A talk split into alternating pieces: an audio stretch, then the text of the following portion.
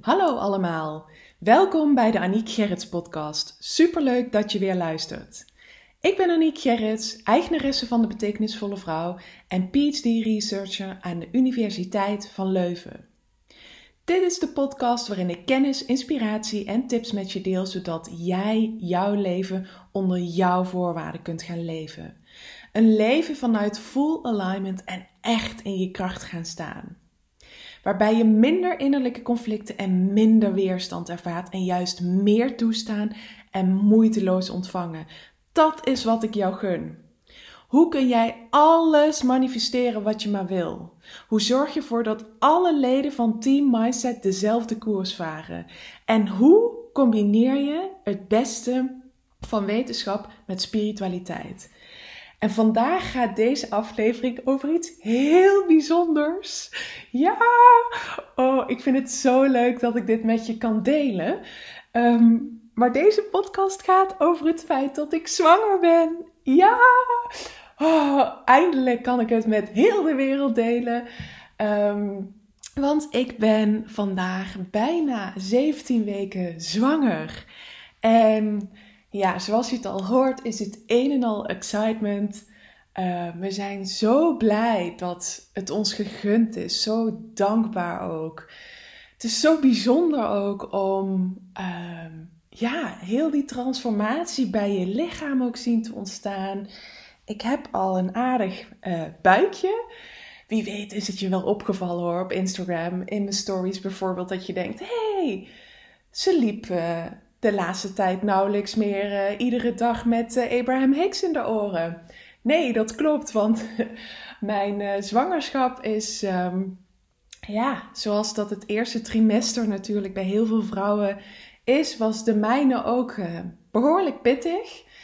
Ik heb, ik weet niet of jullie dat, ja, ik gok, eigenlijk heeft bijna niemand het gemerkt, komen we achter. Echt voor familie, vrienden, voor zoveel mensen komt het echt zo onverwacht. Er is uh, één vriendinnetje die het heeft doorgehad.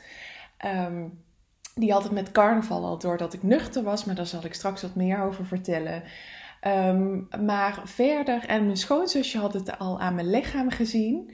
Uh, maar verder heeft dus echt werkelijk niemand het doorgehad.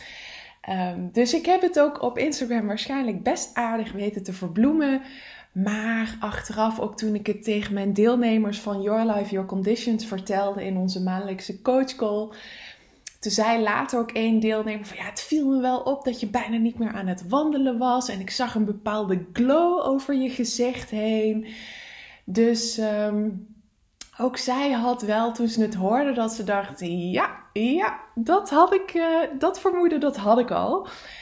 En uh, ja, dus die weken van, wat zou het zijn geweest? Week 7 tot en met week, ja, 12 ben ik misselijk geweest. Niet overgeven, maar wel heel erg misselijk. Heel veel uh, op tijd moeten eten. Nou moet ik dat natuurlijk al vanwege mijn hypoglycemie, maar dat moest ik nu echt helemaal. Als ik het niet deed, werd ik zo misselijk.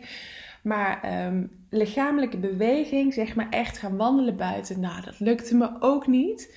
Ik werd daar zo misselijk van. Ik werd misselijk van de moeheid. Ik was ook heel moe. Ik deed standaard uh, iedere dag een dutje. Kon de klok erop zetten wanneer, uh, wanneer het weer dutjestijd was. Dus um, ja, het leerde mij vooral heel erg te leven vanuit overgave. En dat is eigenlijk ook waar vandaag deze podcast over gaat. Over overgave.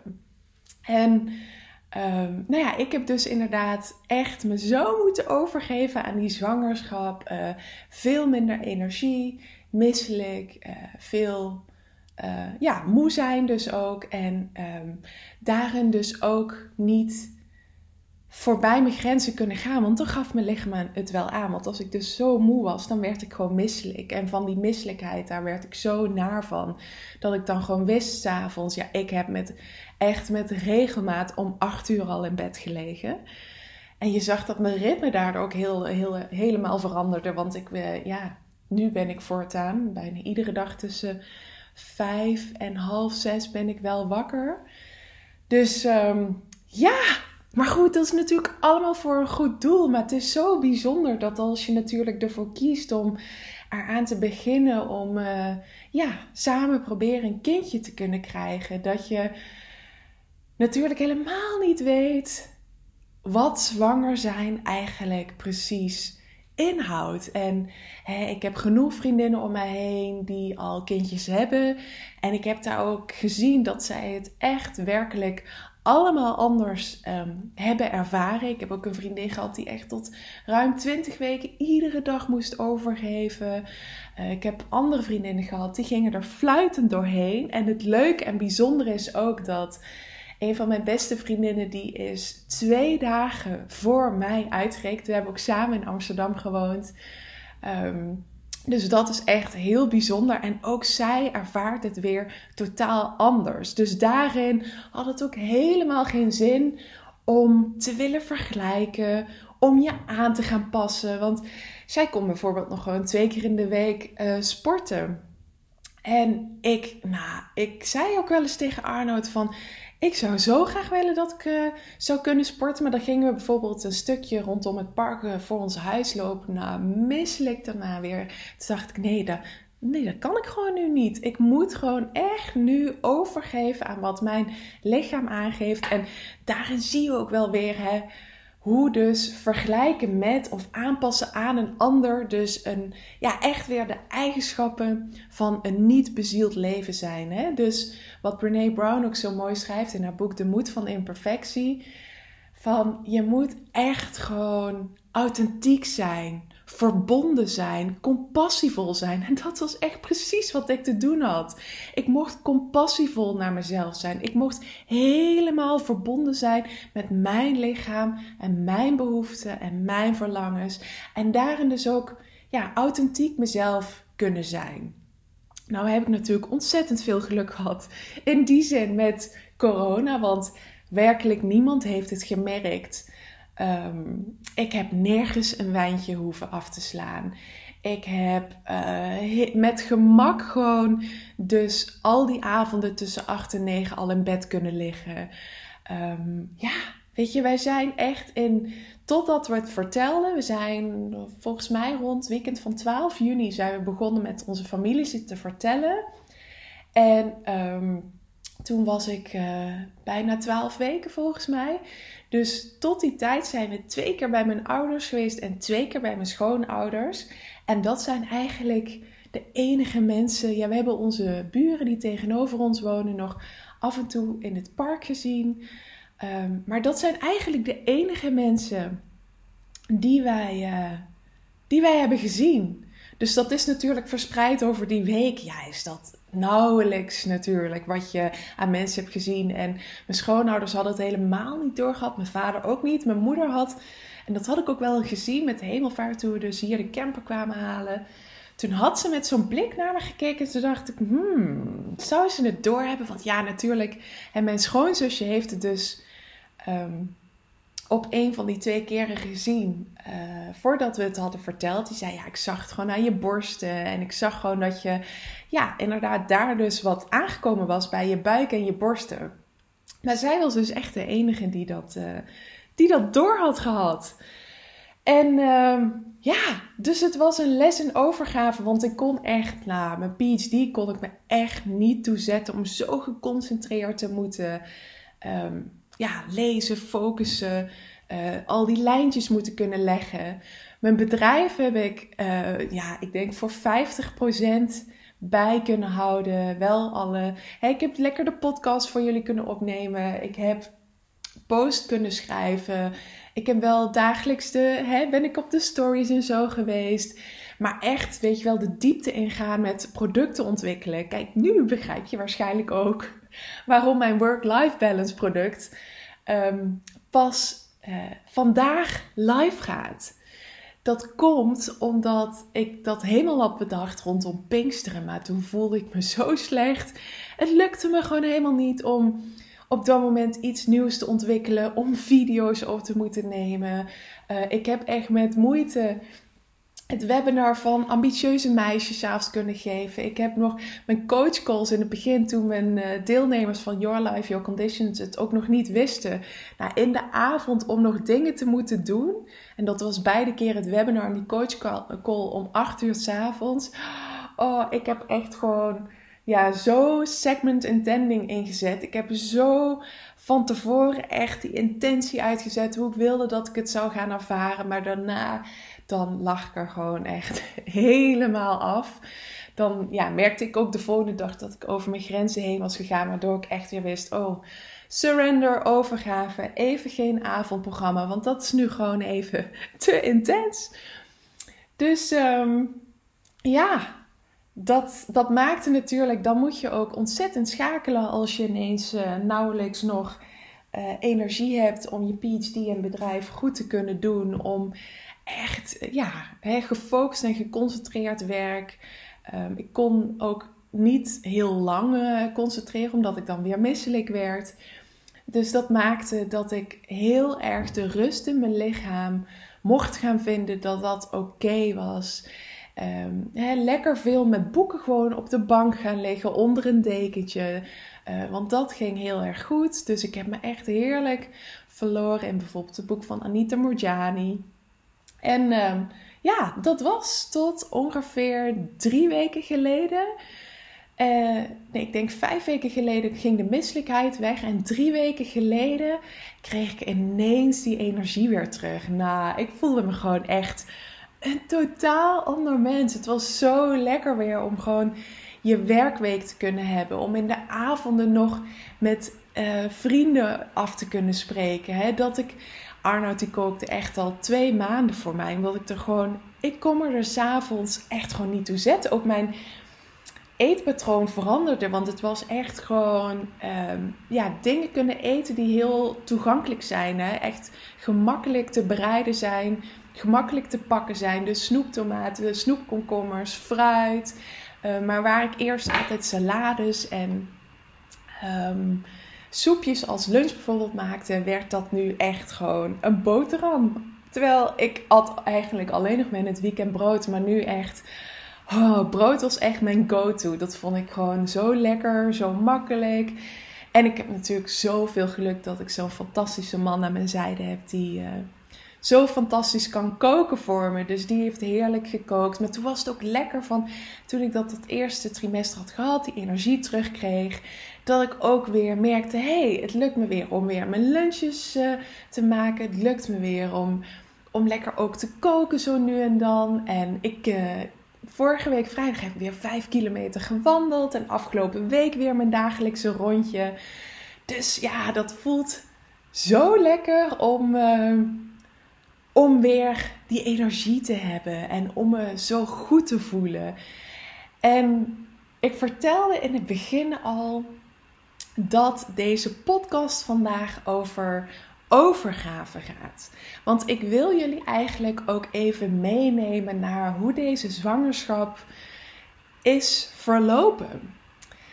Wij zijn natuurlijk vorig jaar zijn wij uh, tien maanden op wereldreis geweest en wij wisten toen al, ja, we hebben natuurlijk uren met elkaar gehad. Hè? We zijn tien maanden 24/7 samen geweest. En dan ga je natuurlijk ook nadenken over, hè, heel lang was die wereldreis echt waar we naartoe leefden en die we aan het voorbereiden waren. Maar er is natuurlijk ook een leven na de wereldreis. Dus na de wereldreis hebben we, of tijdens de wereldreis, zijn we heel erg gaan nadenken over ons leven na de wereldreis. En toen wisten we eigenlijk ook wel van, ja, weet je, dat we heel graag kinderen wilden.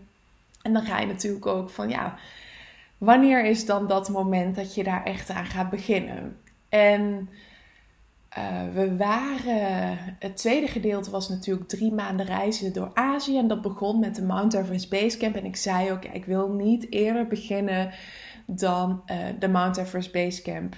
Dan na de Mount Everest Basecamp. Omdat dat op zichzelf al een ontzettende uitdaging is. En dat was ook gebleken. Ik bedoel, als ik nu heb gezien hoe ik zwanger was, dan had ik die Mount Everest Basecamp nooit zwanger kunnen doen. En, um, en Arnold zei ook van daarna gingen we nog een maand naar India. Van weet je, in India Stel dat je daar in een ziekenhuis of zo belandt. Dat geeft me geen goed gevoel. Laten we gewoon na India ehm, beginnen. Want we waren er helemaal klaar voor. Alleen waren dus nog wel even reistechnisch aan het zien. Aan het bekijken met z'n tweetjes. Wat daarin ook wel gezonde, verstandige, slimme keuze ook is. Dus ehm, ja, eigenlijk zijn we echt eh, begin januari uh, zijn we begonnen toen we in, uh, in Myanmar waren. Toen dus gestopt met de anticonceptie. En um, ja, dan heb je natuurlijk ook, merkte ik, als je daaraan begint, dat je denkt, nou, dan mag het de eerste keer ook wel raak zijn. En ik moest zeggen dat ik um, ook nog niet zoveel wist over het hele zwanger zijn. Dus um, hè, wanneer ben je nou precies vruchtbaar? Hoe lang duurt dat? Um, dus dat zijn allemaal dingen waar ik me toen in het begin in heb verdiept. En toen wist ik dus ook van, oh oké, bij de, vol, het, de volgende um, moment dat we vruchtbaar zijn, wist ik dus ongeveer tussen welke dagen dat was. En uh, nou, toen bleek dus na de eerste keer eind januari dat we um, niet, uh, niet zwanger waren. En wat ik eigenlijk vanaf een moment ook meteen had besloten, was dat ik geen alcohol meer, excuses, geen alcohol meer dronk. Omdat ik dacht, ja, weet je, als dat helpt of eraan bijdraagt. En sowieso in Azië was ook bijna geen alcohol te verkrijgen. Maar bijvoorbeeld toen we terugkwamen op de dag uh, uh, dat we op Schiphol landden, toen was er een hele surprise party voor ons georganiseerd. En uh, ja, we hadden natuurlijk heel lang uitgekeken naar allemaal lekkere dingen. En ook weer even een goed biertje, een goed wijntje. Maar ik heb echt de hele avond met een glas in mijn handen gestaan, met een glas wijn. Maar ik kon toen zwanger zijn. Dus ik heb daar echt al meteen op die eerste avond um, ja, mogen kijken hoe het was om dat uh, onopvallend zo nu en dan als ik naar de wc ging of even in de keuken was, even weer wat wijn weg te gooien. En eh, nou, niemand heeft daar natuurlijk wat gemerkt, maar ik bleek dus niet, uh, niet zwanger te zijn. Nou, de tweede ronde uh, weer opgezocht van wanneer ik dan vruchtbaar was. En um, verder eigenlijk meer dan dat had ik er niet over gelezen.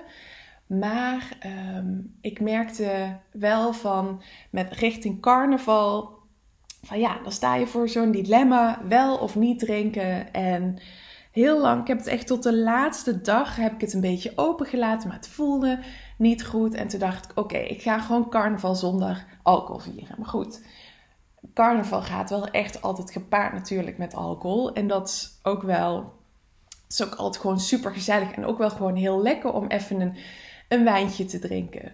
Maar goed, tegelijkertijd dacht ik van nee, ik heb dit echt er helemaal voor over en uh, ik ga het gewoon nuchter vieren. Dus dat heb ik gedaan en niemand is dat, uh, op één vriendin na, is dat verder dus helemaal niemand opgevallen. En toen bleek ik daarna dus uh, niet zwanger te zijn. Toen hebben we nog een ronde uitgezocht. Um, en toen we, ben ik daarna, heb ik nog steeds geen alcohol gedronken, was ik weer niet zwanger. En toen daarna ben ik, eh, kwam het boek The Surrender Experiment op mijn pad. En dat is een boek van Michael Singer. En toen ben ik echt gewoon veel meer vanuit overgave gaan leven. Daar heb ik ook al een eerdere podcast over opgenomen. Dus als je die nog wilt terugluisteren, um, ga dat vooral ook doen. Maar toen realiseerde ik me dus van. Want de enige regel van dat experiment is dat je gewoon eigenlijk simply follow the flow. Dus laat gewoon alles los. Geef je over aan het leven en doe alles wat er op je pad komt met het best mogelijke van jezelf, met heel je hart en heel je ziel, zonder oog voor persoonlijke resultaten. En toen ik dat boek las, toen zei ik ook tegen Arnoud: Weet je wat? Ik denk dat ik toch gewoon weer alcohol ga drinken. Ik zei: Wie weet, duurt het nog een jaar voordat we zwanger zijn. Ik zei: Ik ga ook niet meer opzoeken wanneer ik vruchtbaar ben. Ik zei: Ik ga lekker in de surrender modus. Gewoon wanneer we zwanger mogen worden, worden we zwanger. En drie keer raden, ik krijg nu nog steeds gewoon helemaal rillingen en kippenvel. Maar die keer daarna was het raak. Dus op het moment dat ik besloot om het los te laten, kwam het naar ons toe. Dus begin, nee, al, eind april was het. Eind april um, nou, was ik op een gegeven moment, werd ik niet ongesteld. En uh, nou, twee dagen daarna was Koningsdag en toen zei, zei ik tegen Arnold van zullen we gewoon een zwangerschapstest doen. Nu ben je ook thuis, want het is een nationale feestdag. Dan kunnen we ook echt met z'n tweeën de hele dag gewoon er samen van genieten. Dus wij ochtends een zwangerschapstest, echt om half zeven al. En we zijn altijd vroeg wakker. En ja hoor, ik bleek zwanger te zijn. Dus echt zo, oh, we konden het gewoon echt nog niet geloven. Maar ik had wel heel sterk dat ik voelde van, wauw, wauw, wauw.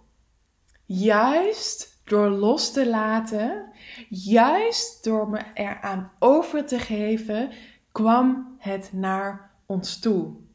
En dat is zo bijzonder, want dat heb ik de afgelopen tijd, heb ik dat echt met regelmaat ervaren. Dat juist als ik achterover ga leunen, dat het dan gebeurt.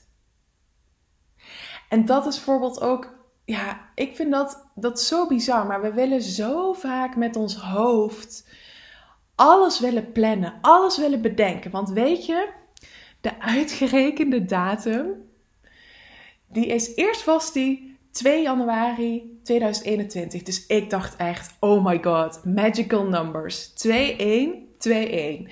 Maar bij de eerste echo bleek ik al verder te zijn en werd het dus 30 december. En met je hoofd zou je weer van alles kunnen vinden van die uitgerekende datum. Het kan met kerst gebeuren, het kan met oud en nieuw gebeuren.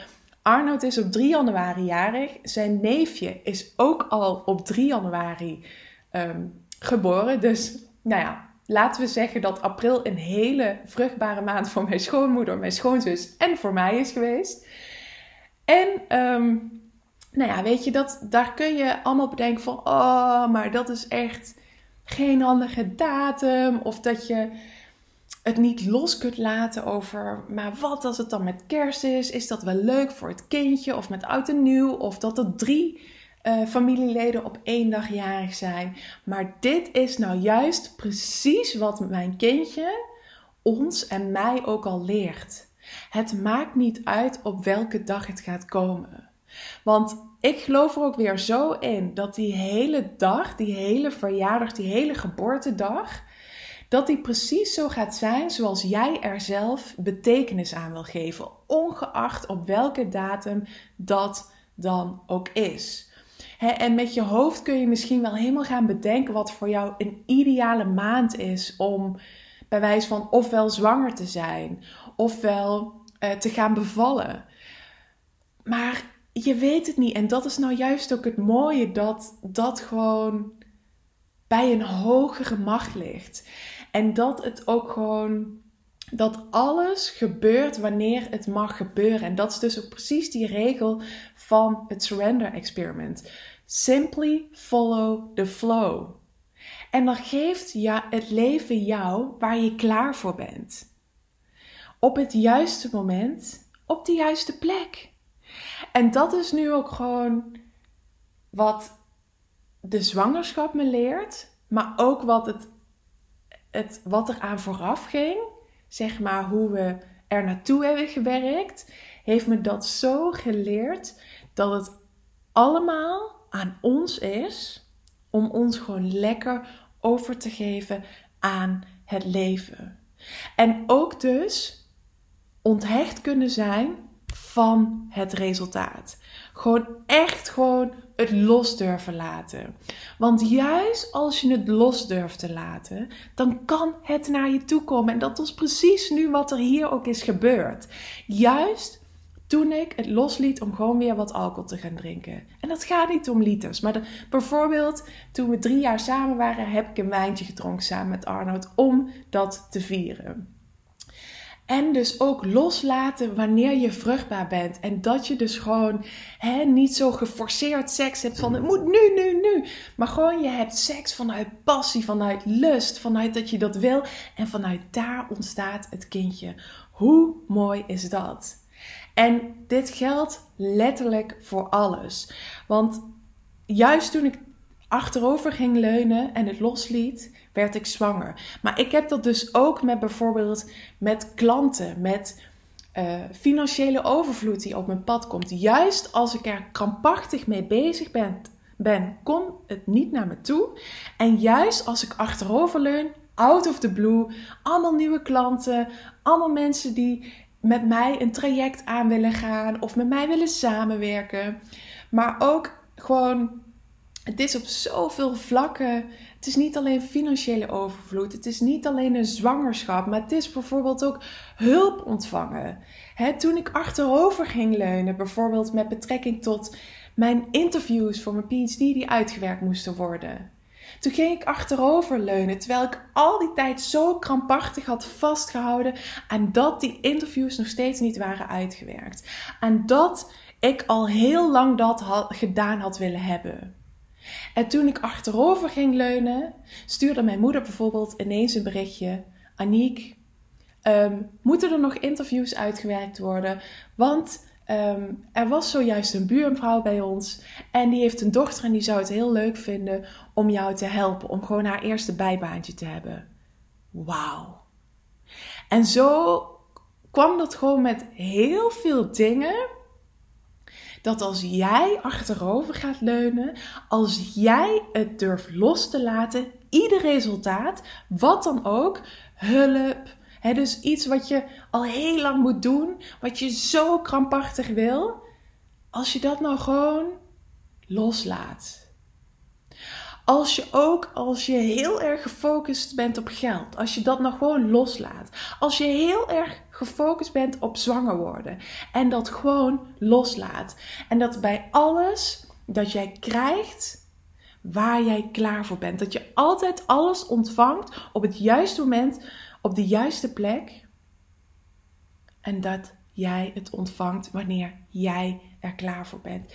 En dan, als jij je onthecht van het resultaat, als jij het loslaat, dan neem je de weerstand weg en kan het moeiteloos naar je toe komen. En dat is dus het Surrender Experiment waar ik vanaf april mee ben begonnen. En ik zei het je al, het heeft me zwangerschap opgeleverd. Het heeft me heel veel meer financiële overvloed opgeleverd. Het heeft me fantastische hulp op mijn pad uh, opgeleverd. En gewoon nog veel meer. En dat is dus het resultaat van durven leven in overgave. Ik postte er van de week ook wat over in mijn Instagram stories. En toen zei ook een van mijn vriendinnen die mij volgt, die zei ook: Aniek, ik hield me zo krampachtig vast dat ik tijdens corona ehm, mijn kindje van twee een goede verjaardag moest geven. En dat ik hem dus nu niet kon geven wat ik voor ogen had. Ze zei, en uiteindelijk heb ik het helemaal kunnen loslaten nadat ik me daar eerst heel erg schuldig over heb gevoeld. Hebben we het kleiner gevierd, hebben we het anders gevierd en het kind was dolgelukkig. Want die had alleen aan een taart en een opa en al voldoende. En dan zie je dus hoe wij dus soms zo krampachtig iets kunnen willen. Zo krampachtig iets voor ogen hebben. En dat juist als je het durft los te laten, dat het vaak zoveel mooier wordt dan dat je ooit had durven dromen. Dan dat je ooit had durven hopen ook. En dat is de boodschap van deze podcast. Durf te leven vanuit overgave. Als er op dit moment iets is wat jij krampachtig probeert te sturen, wat jij krampachtig als resultaat wilt bereiken, laat het los. Durf het los te laten vanuit vertrouwen dat het naar je toe gaat komen. Dat het gaat lukken. En dit is ook weer puur hè, de wet van aantrekking. Ask, believe, receive. Dit is dus ook vragen wat je wil. Geloven dat het al zo is en dan kun je het ontvangen. Maar dat betekent dus, om het te kunnen ontvangen, moet jij het resultaat loslaten. Jij moet niet de hoe willen invullen. Ik mocht in deze, was het voor mij ook heel belangrijk om de hoe van het zwanger worden los te laten. En gewoon dus geloven dat we zwanger zouden raken wanneer het mocht gebeuren. En dat is letterlijk ook wat ik bij de laatste keer heb gedacht. Ik mag gewoon, hè, het mag gebeuren wanneer het mag gebeuren. En toen werd ik zwanger. Oh, het is zo bijzonder. Ik word zelfs een beetje emotioneel van. Want het is zo'n mooie journey ook. En dat is ook juist toen ik me hè, zo misselijk en zo moe voelde. Het enige wat ik kon doen om het fijn voor mezelf te maken, was dus om me eraan over te geven. En hier komt dus ook echt weer die compassie, die authenticiteit en die verbondenheid terug. He, echt met compassie naar jezelf kunnen kijken. Dat het oké is. Dat het mag. En je lekker eraan overgeven.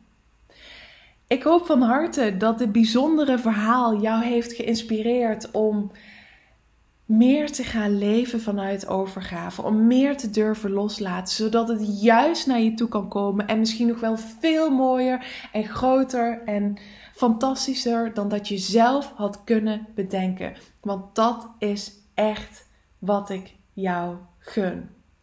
En als je merkt ook dat je dat nog heel erg moeilijk vindt, ga dan bijvoorbeeld ook dat boek The Surrender Experiment lezen van Michael Singer. Is absoluut echt een aanrader. En wat mij ook heeft geholpen is dat ik bijvoorbeeld bij Desiree, toen ik zo moe en misselijk was, bij Desiree Botteman ook een een één op één heb gedaan. En dat zij me dus echt ook heeft geholpen om gewoon echt de innerlijke kinderen in mij die dus onrustig waren, om die dus echt gewoon te gaan helen. Om dus echt gewoon ook die kinderen in mij achterover te laten leunen. Gewoon ze weer achter in die bus neer te zetten, zodat de volwassen, zelfverzekerde Aniek weer achter het stuur zat. En die kinderen achter in de bus allemaal zo lekker achteroverleunend zaten. En ik doe het nu zelfs helemaal na hier in de woonkamer van mijn ouders, waar ik nu de podcast opneem. Maar laat gewoon, als er nog iets zit wat niet van het resultaat kan onthechten, dan is dat nog een kinddeel in jou wat om heling vraagt. En laat, ga met dat deel aan de slag. Ga lekker, laat dat kind ook lekker achteroverleunen. En dan kan er moeiteloos naar je toe komen. Echt moeiteloos. En als je dus merkt dat dat te moeilijk nog voor je is om echt achterover te gaan leunen, dan raad ik je ook echt van harte aan om bij de masterclass op 30 juli aanwezig te zijn met Desiree Botteman, waarin ze dus echt met jou live dus kindstukken gaat helen. Innerlijke kinderen gaat ze helen. Om dus eigenlijk al die stukken in jou lekker achterover te laten leunen. Lekker ook van te laten leven vanuit overgave. In die bus met z'n allen kunnen zitten. Al die verschillende versies van jou die door het leven heen jou hebben gecreëerd. Die gewoon lekker allemaal achteroverleunend in die bus zitten. En gewoon door het leven rijden zo van ik kijk wel wat er op mijn pad komt en ik geef me eraan over met heel mijn hart en heel mijn ziel. En laten we de mooiste ride van onze leven hebben. Laten we de mooiste busrit gaan hebben. Jij als persoon vanuit overgave. Dat is wat ik jou gun. Dus als je daar nog mee aan de slag wil, hè, lees dan bijvoorbeeld het boek of wees bij de masterclass. Dat, uh, daar kun je voor inschrijven op www.betekenisvollevrouw.nl slash masterclasses. En ga echt gewoon lekker vanuit overgave leven. Want dat gaat je werkelijk zoveel opbrengen. Ik zou het ook echt fantastisch vinden als jij met mij deelt wat leven vanuit overgave jou al heeft opgeleverd. Tag mij bijvoorbeeld, neem een screenshot van de podcast. Vertel wat deze podcast jou heeft.